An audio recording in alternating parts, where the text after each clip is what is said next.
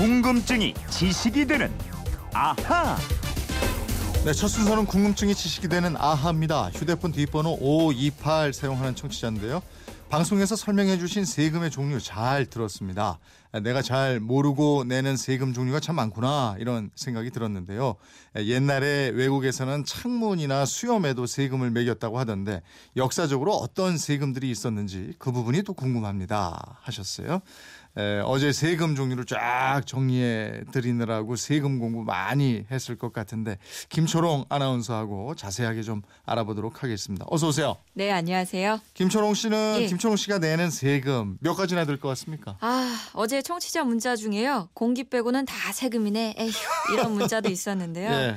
월급 받으니까 소득세 내야죠. 음. 밥 먹을 때 부가가치세 내죠. 기름 넣을 때 또 교육세도 냅니다. 네. 그리고 맥주 마실 때 주세 있겠죠. 네. 자동차세도 넣고. 그리고 저 그런 세금 말고 어, 집 살 때 아직 집을 안 사보셨으니까 그죠? 예. 예, 취득세, 등록세, 매년 내는 재산세, 주민세도 있고. 예, 예, 그렇습니다. 아무튼 열심히 일해서 세금 내면은 그게 애국하는 건데. 옛날에는 특이한 세금도 많았었나 봐요. 예, 우선 로마 시대에는요. 오줌에도 세금을 물렸습니다. 에? 아, 정말 지독한 황제가 있었어요. 어느 황제가 그래? 예, 예. 서기 칠십삼 년에 베스파시아누스 황제입니다. 네. 이름도 어려워요. 당시 로마에는 시내 곳곳에 공중 변수가 있었는데요. 이 섬유업자들이 그 공중 변수에서 오줌을 수거해서 암모니아 성분으로 양털의 기름기를 빼는 데 활용을 했습니다. 네. 그러니까 이걸 보고 베스파시아누스 황제가 업자들한테 그럼 오줌세를 내라 이렇게 한 거예요. 야, 오줌에까지. 이 섬유업자들은 정말 지독하다고 했겠네요. 그러니까요. 네. 심지어 그 황제 아들까지 아니 아빠 너무 심한 거 아니에요? 이렇게 말할 정도였다고 음... 합니다. 근데 이 황제는 돈에는 냄새가 없다 이렇게 말하면서 일축해버렸대요. 어... 근데 로마 시민들이 아직도 이게 잊혀지지 않는가 봅니다. 지금도 이탈리아 가서요. 베스파시아노라고 말하면 공중 화장실로 알아듣는데요. 아, 그래요?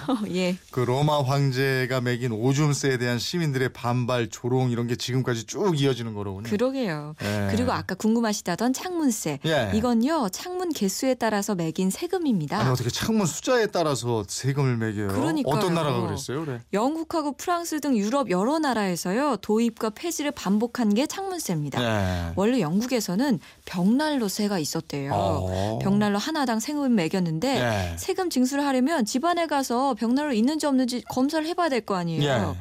그러니까 이게 개인의 사생활을 침해한다. 이런 걸로 반발도 심해졌고요. 음. 또 벽난로를 아예 없애는 집도 늘어났습니다. 네. 그러자 이 세금을 폐지하고 대신에 천육백구십육 년에 창문세를 만들었어요. 아, 그러니까 집이 클수록 창문이 예. 많고 부자일 거다. 이렇게 봐서 그런 세금을 그렇죠. 매겼나 보죠. 그런데 예. 벽난로와는 달리 밖에서도 창문수를 세서 세금을 물릴 수가 있었기 때문에 편리했고요. 예. 예.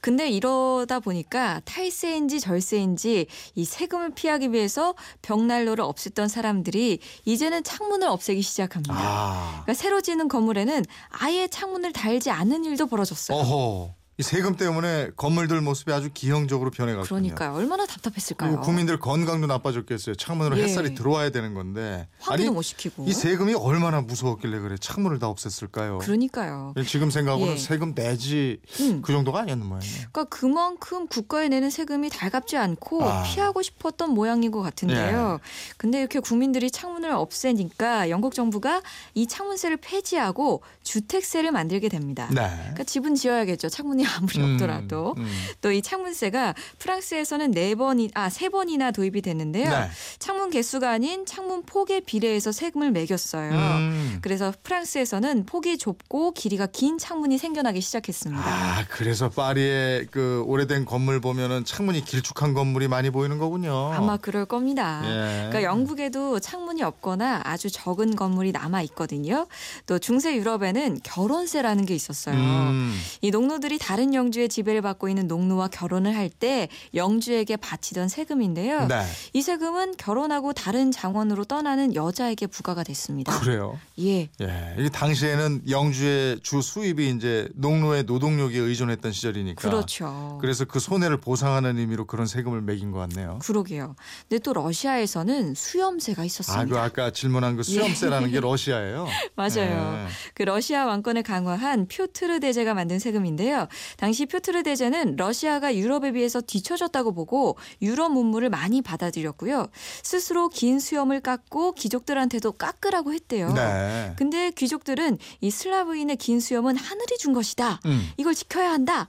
수염을 지키려는 저항을 계속했다는 거죠. 아, 우리 구한말 때처럼 신체 발부, 예. 수지 부모, 불감 회상, 이 부모가 물려준 것은 터럭 하나도 건들 수 없다. 맞아요. 이게 그런 거네. 예, 그런 논리인데요.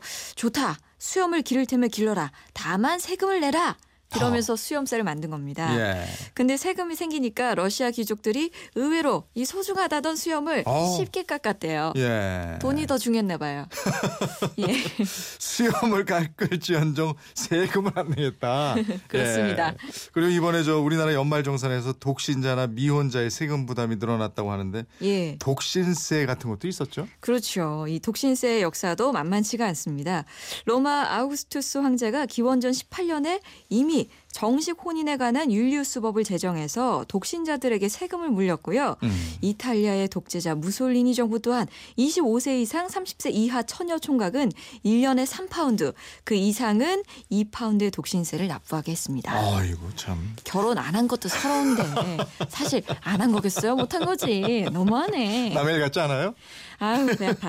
아우 배 아파.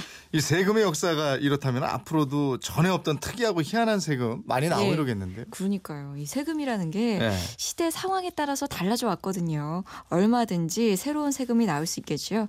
이미 뭐 미국, 프랑스 등 비만세를 매기는 나라도 늘고 있고요. 예. 고지방, 고당도 식품이나 또 음료를 생산하는 업체한테서 비만세를 걷어서 그 돈으로 비만 퇴치 사업에 쓰는 건데요. 우리나라도 이 비만세 도입을 검토한다는 얘기 가 작년부터 있었습니다. 아, 그랬죠. 예, 예. 예, 예. 사람이 살면서 피할 수 없는 게 딱 두 가지가 있다고 그래요. 하나가 죽음이고 예. 또 하나가 세금이라고 그러는데. 그렇습니다. 이 세금을 물리려는 국가하고 세금을 피하려는 납세자 사이의 숨바꼭질. 이게 참 역사가 깊네요. 그러니까 근데... 이 세금을 우리는 깎고 싶은데 예. 거둘 수밖에 없다면 월급이라도 좀 올리는 방안을 좀 정부에서 나서줬으면 어떨까. 아, 나 아니, 정말 힘드네. 저... 세금이 없으면 어쨌든 나라 예. 살림을 할 수가 없는 거고. 맞아요. 그렇죠? 국방이나 복지도 할 수 없는 건데 예, 납세자들이 기꺼이 즐거운 마음으로 세금을 내는 나라, 이런 나라를 만들어주길 그러니까 월급을 올려달라고요. 네, 돈 많이 벌면 세금 많이 낼게요. 자, 궁금증, 호기심 어떻게 하면 돼요? 자, 그건 이렇습니다. 인터넷 게시판이나 엠비씨 미니 휴대폰 문자 샵 팔공공일 번으로 문자 보내주십시오. 짧은 문자 오십 원, 긴 문자 백 원의 이용료가 있습니다. 여러분의 호기심, 궁금증 함께해 주십시오. 네, 궁금증이 지식이 되는 아하 김초롱 아나운서였습니다. 고맙습니다. 고맙습니다.